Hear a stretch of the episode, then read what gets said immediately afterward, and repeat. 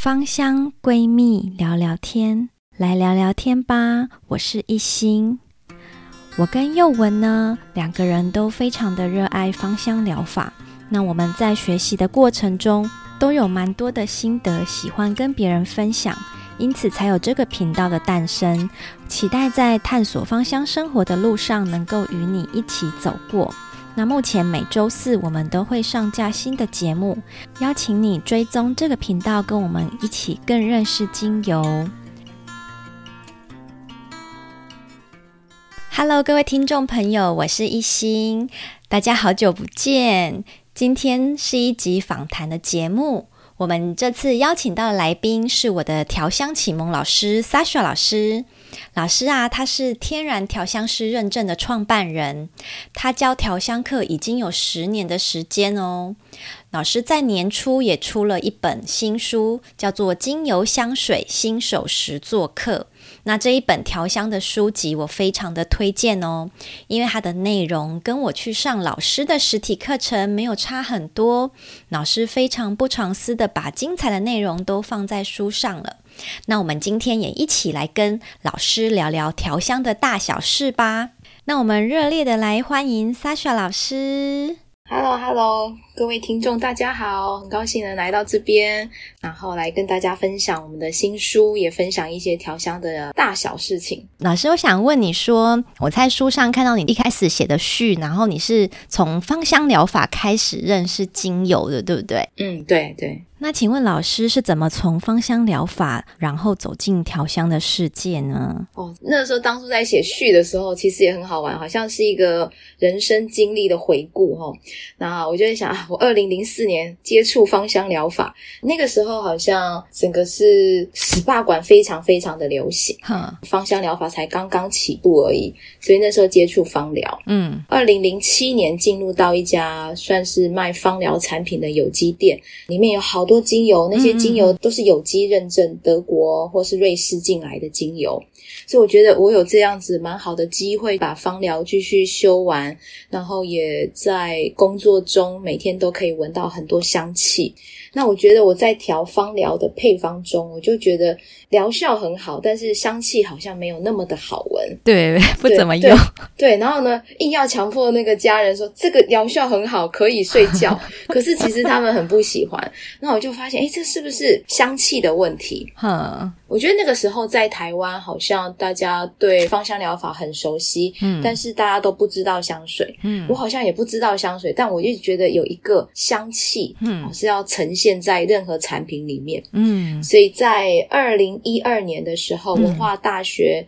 推广部那边就说：“那老师，我们来开一个跟坊间不太一样的，就是把精油变成是香水的方式。”嗯哼，所以哦，那时候我想说，哎，那个不就是我一直很想要做的事情哦，就是我们不是只是调芳疗，嗯，不是只是肩颈酸痛，对，我们想要在这个产品里面的香气是要好闻的。对，嗯，对，所以我就刚好这个机会，把我一直想做的，或是我的教案上面就做了一个大更改，嗯哼，对，然后所以从从芳疗就到了精油香水，就这一个过程。哼，所以老师，你原本是有在教芳疗的？对对对，哦，原来是芳疗的讲师，后来变成调香的讲师，这样子。对，就是专门就教精油香水。其实那时候刚开始定义好像不是很清楚，嗯，所以会有一些学生以为我们还是在教芳疗，嗯，所以慢慢慢慢我们也在改文案，让大家更清楚知道，其实我们的目标是要调成香水，而且就精油香水，嗯，就是主要以香气为主，不是以疗效为主。对对对，对呵呵。那请问老师也是那时候开始去进修学习调香的技术吗？啊、呃，进修香水吗？对，因为看你就是的序里面，你好像有再去向英国进修，对不对？嗯嗯，刚开始的话是一开始我们写教案有初阶进阶嘛，嗯，那文化大学这边开课都还蛮顺利的时候，我们开到高阶跟专业，嗯，那那时候高阶的时候我就在想，哎，那我们接下来要教什么？可是台湾市场对于精油或对于香水这一块，其实那个时候还不是很热门啊，对，所以我就想，我就开始查资料，我就发现啊，南法格拉斯，嗯，所以那个时候就开始准备，我至少准备一年说去还是不去。到底因为会害怕，对，去还是不去？一次要上两周啊，算是暑期的课程，然后你也会担心，自己会担心说到那里好像要怎么转机，呃，然后怎么转交通，因为格拉斯其实蛮偏僻的，嗯，就后来想说不要想那么多了，就出发，嗯哼哼。对，但但如果真的要去的听众们，行李不要带太重哈，因为格拉斯那一段是山路，嗯哼，就是还蛮折腾人的。我那时候带个大行李这样子，哇，对，然后就开始到格拉斯 GIP 嘛，嗯哼，然后那边去上这个暑期课，嗯嗯，前面会有教精油，嗯，第二周就会是单体跟香精，嗯，这样子，嗯，然后我才知道说，哦，原来。我们用精油里面还有一个单体，原来是这个东西哦！嗯、我那个时候才更清楚知道。嗯，那台湾市场那个时候，二零一五年吧，还没有这么多的香水的知识进来。嗯，那我就利用这样子的机会去学习之后，也给我一些启发，如何在高阶班跟专业班如何去修改我的教案。嗯，啊，那我们还是要走精油香水，我们没有要走单体或香精这一方面的。嗯嗯，对。后来才在英国。哦，后来是我，对对，我已经教了很多年吧。嗯，呃，英国是二零一九年，我又选了一个远距上课的方式。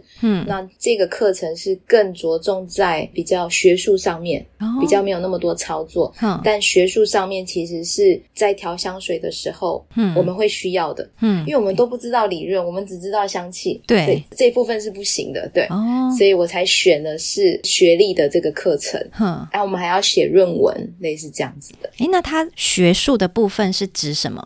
学术的部分会是英国的教法哈，我觉得可能在国外都会是这样，就是他会给你一个问题，嗯，有一个类似个案讨论，嗯，然后从这个问题中去写出来分析，嗯，去写出来为什么这个事件是可以成立的，嗯，好，那举例来说，一个香水公司，它可能要怎么找原料。哦，还要你去写，嗯，然后最后会变成一个流程图，所以你要找原料，然后你要去检验你的原料，原料就是紫精油，嗯嗯，所以你要检验你的原料，嗯，那这个是基于什么样的资讯在后面？哦，可能会有行销的一些相关的资讯，嗯嗯，或者是有点像行销学，嗯，有点像是业务学，又有一点像是管理学，嗯，对，我们必须要去放上这些重要讲师他们讲的话，嗯嗯，来支持我们的理念，就是说，哎，这样子是可行的。哼，所以比较像是写论文的方式，哈。对啊，这很学术诶。对，非常学术的。所以我现在还正在继续加油中。哦，嗯，所以老师，你去进修的这个英国的，它是调香的课程吗？哎，对，它是调香，对。可是是学术方面的，对。他也会让你去找香水的资讯，哼然后他会叫我们去分析这支香水，它为什么要这样子调，哼然后他为什么要做这样子的行销企划，哼哼哼。对，所以我们不是只是在调。我们还要去分析它，嗯，为什么？因为行销人员跟调香师、调香师跟业务，嗯，他们的共通的概念是什么？嗯，那调香师针对品牌，他想要呈现什么东西出来？很好玩的，哇，很好玩，对，很好玩，对啊，这样已经很像就是在走商品的路线，对对，其实一关一关，甚至还要写到这个库存管理，甚至还要写到行销，还有财务，财务最难，我还没写到财务。就觉得财务要怎么写呢？因为财务我觉得是最头痛的地方。财务对每个人来说应该都不是一个容易的课题。那老师，我想请问您在学调香课的过程有发生什么有趣的事情吗？比如说，本来想要调一个很时尚的气味，结果失败了，闻起来就变成很廉价。哦，这个哈、哦，就让我去想了一下，就是好，我曾经好像很想要调一个。洁白、干净，然后又很优雅的这样子的香气。嗯，然后我觉得这就是大家可能一般在学调香的过程中，对原料如果没有那么熟悉的时候，可能会发生像我这样子的问题。那洁白、干净嘛，嗯，一心可能有学了，已经学到这个蛮高阶的这个调香，你就会知道，哎，岩玫瑰。虽然是白色的花，可是它的香气很重，对，对不对？对，所以它可能不能出现在这个里面。对，所以那个时候呢，我就觉得白色的花嘛，我都选白色的花就好了。所以野玫瑰只放了一滴哦，但是真的很不合啊。所以出来的，我觉得这叫贵气。好像很很有钱的感觉，它不是高雅跟洁白。呵对，野玫瑰香气不讨喜哈，异性这边应该知道，所以出来基本上这个香水接受度就没那么高。所以其实就是一直在告诉我们，那个原料跟原料之间的关系其实还蛮重要的。对对，那老师如果出现这个问题，你要怎么办？哎，我就先把这一瓶放着。哼。就不要丢掉，因为它真的是用蛮好的精油调的，所以就放着。然后呢，我继续做改良。嗯，可能过一个礼拜、两个礼拜之后，我再回来闻这一瓶，看看那个岩玫瑰可以融合到什么程度，就是说气味可以降下来到什么程度。嗯，哎，但还是要看自己喜欢不喜欢哦。嗯，那有时候通常真的是没办法，就只能放着。嗯，都不要丢掉，甚至再加一点酒精。嗯，做空气喷雾。那老师，你不会再加一些让它再好闻一点的气味进去吗？中间应该会调整，可是哦，嗯、可是那个岩玫瑰下错了原料，嗯，所以怎么调整好像都不太行，对、哦、对，它都会有一个很沉的味道，对不对？对，怪怪的味道，对对对，对，岩玫瑰它如果在东方调里面，它就是主角啊，嗯，就会好很多，嗯。对，所以东方调其实也不是不好闻，因为主要香气是使用野玫瑰嘛。那东方调它就不会有干净洁白这四个字，对不对？东方调有时候会有一些就是烟熏感，好，有一点疲倦，嗯，甚至有些人会觉得要放一些香料，或是有一点点动物的味道。可是我们没有什么动物的味道，我们只有类似嗯麝香的黄葵，嗯哼哼。所以如果我的目标是东方调。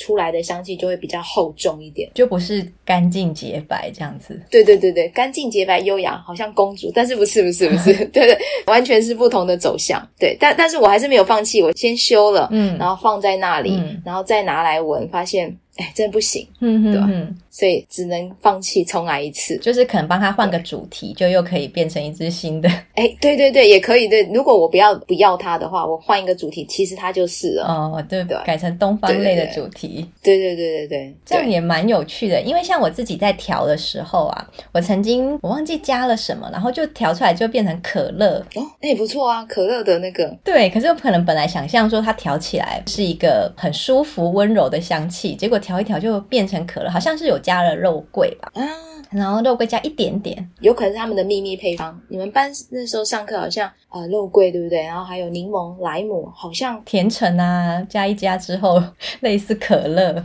对对对，可乐这是秘密配方哎。因 为我们一开始上课都是调花嘛，然后就想说是要一个花香感，结果变变成可乐，就是也变成可乐感，可乐感应该就变成食品了嘛，对不对？对对对。但是还不到美食调，因为它还不是像糖果蛋糕这么的甜美。对对对，但是是不错，配方可以留起来。对对对，就蛮有趣的。对对啊，嗯嗯嗯。那我想要问老师说，像老师你的课程啊，都是只使用精油调香？因为我平常在看一些书籍啊的时候，呃，有一些调香课，他们其实是会带入，像刚刚老师有讲，你去上。格拉斯的课的时候是会进入那个、嗯、呃单体调香或者是香精的调香这样子。对，因为我看那些调香师他们的说法，是因为你要加入这些单体，你才可以有更丰富的气味，不像说精油，如果纯精油调香其实会有一些限制嘛。嗯嗯。对啊，那想要问老师，只使用精油调香是有什么样的原因吗？我觉得啊，这个地方我们齁，其实在整个香水界，呃，它的原料可以分为精油。嗯单体，嗯，那单体就是有天然的单体跟人工合成的，嗯，那人工合成的单体又一部分是属于完全不存在自然界的，就是它创造出来的，嗯、对，这一块其实比例越来越高，嗯，嗯，为什么呢？也就是。大家想要去解决精油调不出来的气味，嗯嗯嗯，那我们没有凤梨嘛，对不对？嗯，我们没有杏桃，我们没有草莓这一块。嗯，嗯，现在的社会的需求或是人类的需求，就觉得，哎，我想要去有更多的这样子的香气，所以其实有些单体上面都会变成是不存在于天然界，那是等于是实验室创造出来的。嗯。我们在上课，在去格拉斯的过程中，我们有闻到一些，诶，单体它很像是精油，嗯哼，例如这个乙酸神香酯，嗯，那它就是从佛手柑里面的某一个部分的化学分子出来的，嗯，所以有时候觉得啊，乙酸神香酯更柔和，可是佛手柑是比较强烈，因为嗯，一个完整的精油它的化学分子其实是很多的嘛，对，所以诶，用用乙酸神香酯去调。是不是比佛手柑来的更轻柔一点呢？对，有可能。当我们再进一步去了解，就是商业香水，他们想要用单体的原因，还有一个，他们希望稳定这个品牌的香气。嗯。因为我们精油调香是比较个性化，有没有？对，所以可能用在这个人的身上，它可能会是比较温暖的呈现，或花香比较多。嗯，用单体调，以品牌来说，他们想要控制这个香气要有稳定度，所以他们会用这个单体。嗯，所以一个稳定度，再来就是创新度，可能有草莓、有凤梨，还有其他的。嗯，可是为什么我一直要坚持用精油？原因就是，其实啊，稳定度或许我们比单体来说，我们更丰富。因为精油是个性化，对不对？就是依据每一个人的感觉，或是体温上，可能又呈现又有点不太一样。可是丰富度来说，其实那些单体很多都是算实验室出来的。嗯，我自己在进修的过程中闻的时候，都觉得，哎呀，真的还是蛮香精的感觉啊。嗯哼哼。跟我们一直想要走天然的感觉，好像还是有一段距离，嗯、所以我最后还是不用单体，就是完全是精油。嗯，但不可否认的是，香水界真的是精油单体。单体有天然跟创造出来的，嗯、他们都有在用，嗯嗯，这是一起的。所以有时候看到脸书上面会有些文章会写说精油不好，精油不够持久，嗯，单体比较厉害，嗯嗯，所以其实都不用互相攻击，对不对？对，因为其实它都是香水界里面都用的原料，只是每一个人使用的方式不太一样而已。嗯嗯嗯，对对对。像书中的话，第一单元里面我，我、嗯、我举例一个实验室出来的单体，他们的名称就是可能我们都。都看不懂，哦、所以我们翻出来叫做二氢茉莉酮酸甲酯。哦，这个 这个应该就不知道，这个基本上它就是创造出来的了。哦，呵呵呵，其实这一块越来越多，因为他们这个香水界越来越想要有一些新的气味，有没有？嗯，所以这一块会越来越多。所以如果用单体的话，嗯，你坚持是用天然的。而不是用人工的，或许也是一个不错的方式。嗯嗯，嗯，但是真的天然单体好像也就只有那一些啦。对，越来越多都是对，只有实验室的。嗯嗯嗯，了解。那老师，你有自己有调过单体调出来的香水吗？啊，有啊有啊。我我还是会比较想选，就是沈香醇。嗯，沈香醇可能出来的香气比较像花梨木。嗯，所以我选的就是试试看。我不用花梨木，我用沈香醇。嗯，沈香醇是花梨木里面的一部分，对不对？对。对，然后还有松油铁，嗯嗯，派西派西还是松油铁？对对对，阿法派西。然后我来试试看，我觉得它的加在一起呈现第一个感觉就是，诶，它有精油，诶，是我们精油的氛围，是是没错。然后，嗯。持久度好像也比精油来得强，OK。但首先条件是我们知不知道这些原料它真的是从精油来的，还是进到实验室有改变化学分子的？嗯这个我们不知道，嗯对，因为这要看源头才知道。对。如果我都选类似跟精油，我觉得两个感觉起来差不多，嗯，只是单体会轻盈了一点，然后会比较好像真的是在那里耶，哦，不会动这样子。对对，单体其实这一条其实还有一个化学式的感觉，有没有？就是。嗯有点锁在那里，精油就是比较活泼，嗯，它当然它会变动比较多，对，所以或许有一些品牌他们会觉得这样子会影响品牌的一些稳定性，所以比较不会用精油。所以说用单一化学分子就是像单体去调的，呃那个香水真的会比较持久，对不对？呃，我自己在用，对，的确会是有，嗯，那可可是如果以一个品牌来说啦，它里面有用天然单体，有用人工单体，它只要有用。用到人工单体，那就一定持久啦。哦，因为大部分人工单体那个味道都是比较重，然后其实已经有点像香精这样子的感觉了。对，所以会哦，会。嗯，那这样子，我觉得很喜欢芳疗的人，然后很喜欢精油的人，他们一定是因为没有办法忍受市面上气味的香水或者是产品这样子，嗯、才会来学精油调香这样。嗯，对啊，对那。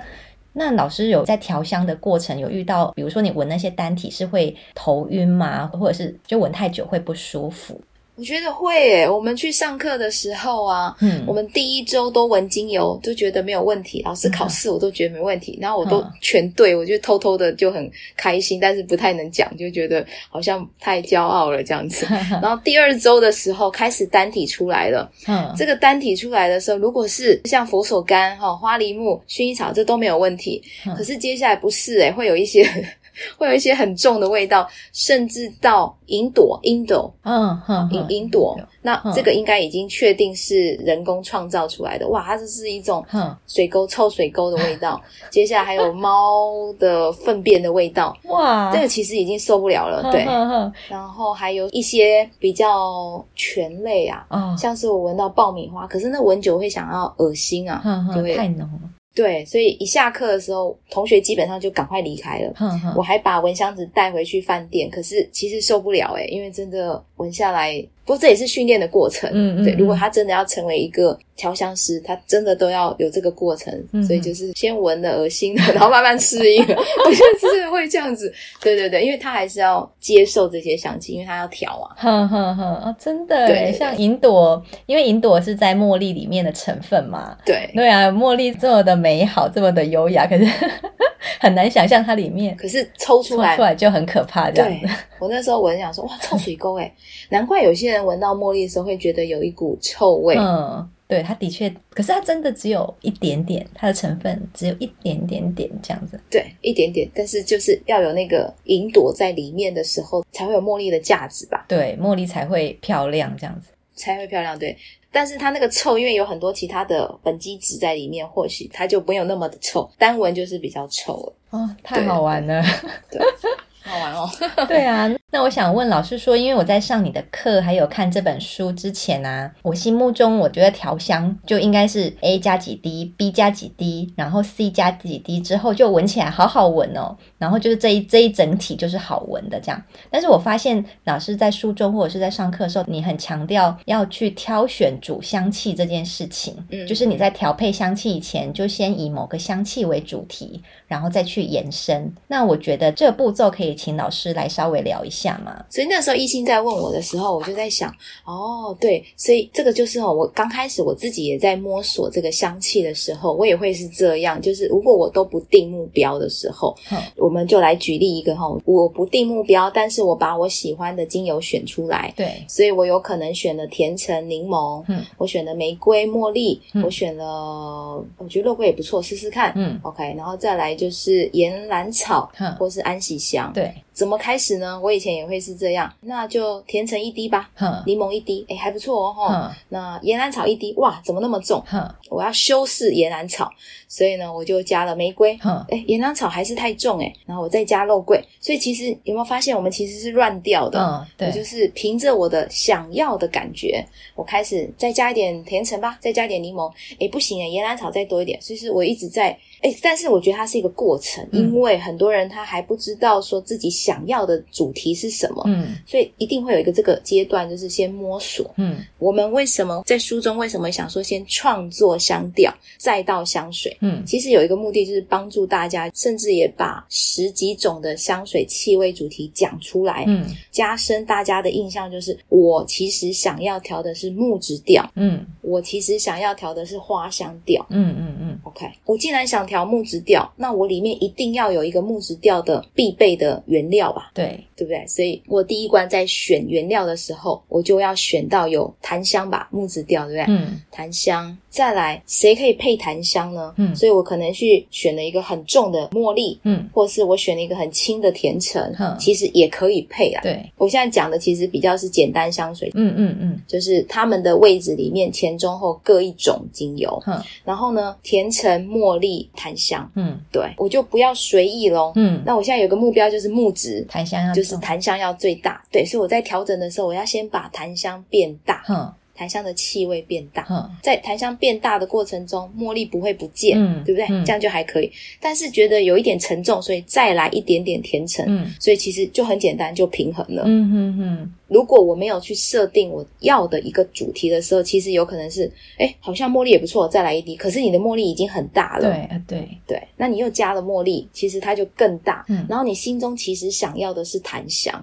所以其实也是帮自己，我们在调的过程中厘清我们自己要的是什么，所以设定主题其实还蛮重要的。嗯嗯嗯。对耶，真的像老师你刚刚讲的，如果没有设定主题，就会像这样乱调。就原本可能想调木质调，嗯、就变花香调，或者是呃不小心甜橙加太多，就变成果香调。对对，会会会。所以异性有讲到花香、果香、木香，有没有？嗯哼。所以其实我们书的第七个单元有讲十种嘛，对不对？嗯、所以其实可以帮助大家花香。果香、柑橘，嗯，对不对？或者是柑苔、嗯，负旗，你就会很清楚知道说，哦，我的目标至少它要呈现出来，嗯，之后才来做一点变化，哦，这样会比较容易一点。对，那所以说设定主香气的目的，其实你要帮助你这一支香水先有一个主题，先有一个目标感，对，然后你在调的过程才不会有那种乱调的感觉。对对对，因为真的很容易就是甜橙也不错，再加一点啊，对，对对对，哎，对，这个地方好像甜橙不错诶，怎么这样？那那不然我在葡萄柚也来一点好了啊，对，所以其实一直跑柑橘调，一直在跑柑橘，有没有？呵呵呵，但是你明明要的就是木质啊，对，对不对？所以开始定义不清楚了，其实到后面就是出来就说。很好闻呐、啊，可是不是我要的哦，哦，所以头脑想象跟文字跟工作又都有一段距离，有没有？对对对，但但它这是过程啊、哦，所以我觉得按照老师这样子的，在书中讲的挑选主香气、挑选主香调，嗯，然后你有一个目标之后，你再去调香，你的香水会比较符合你原本想象的样子。对，没错，没错。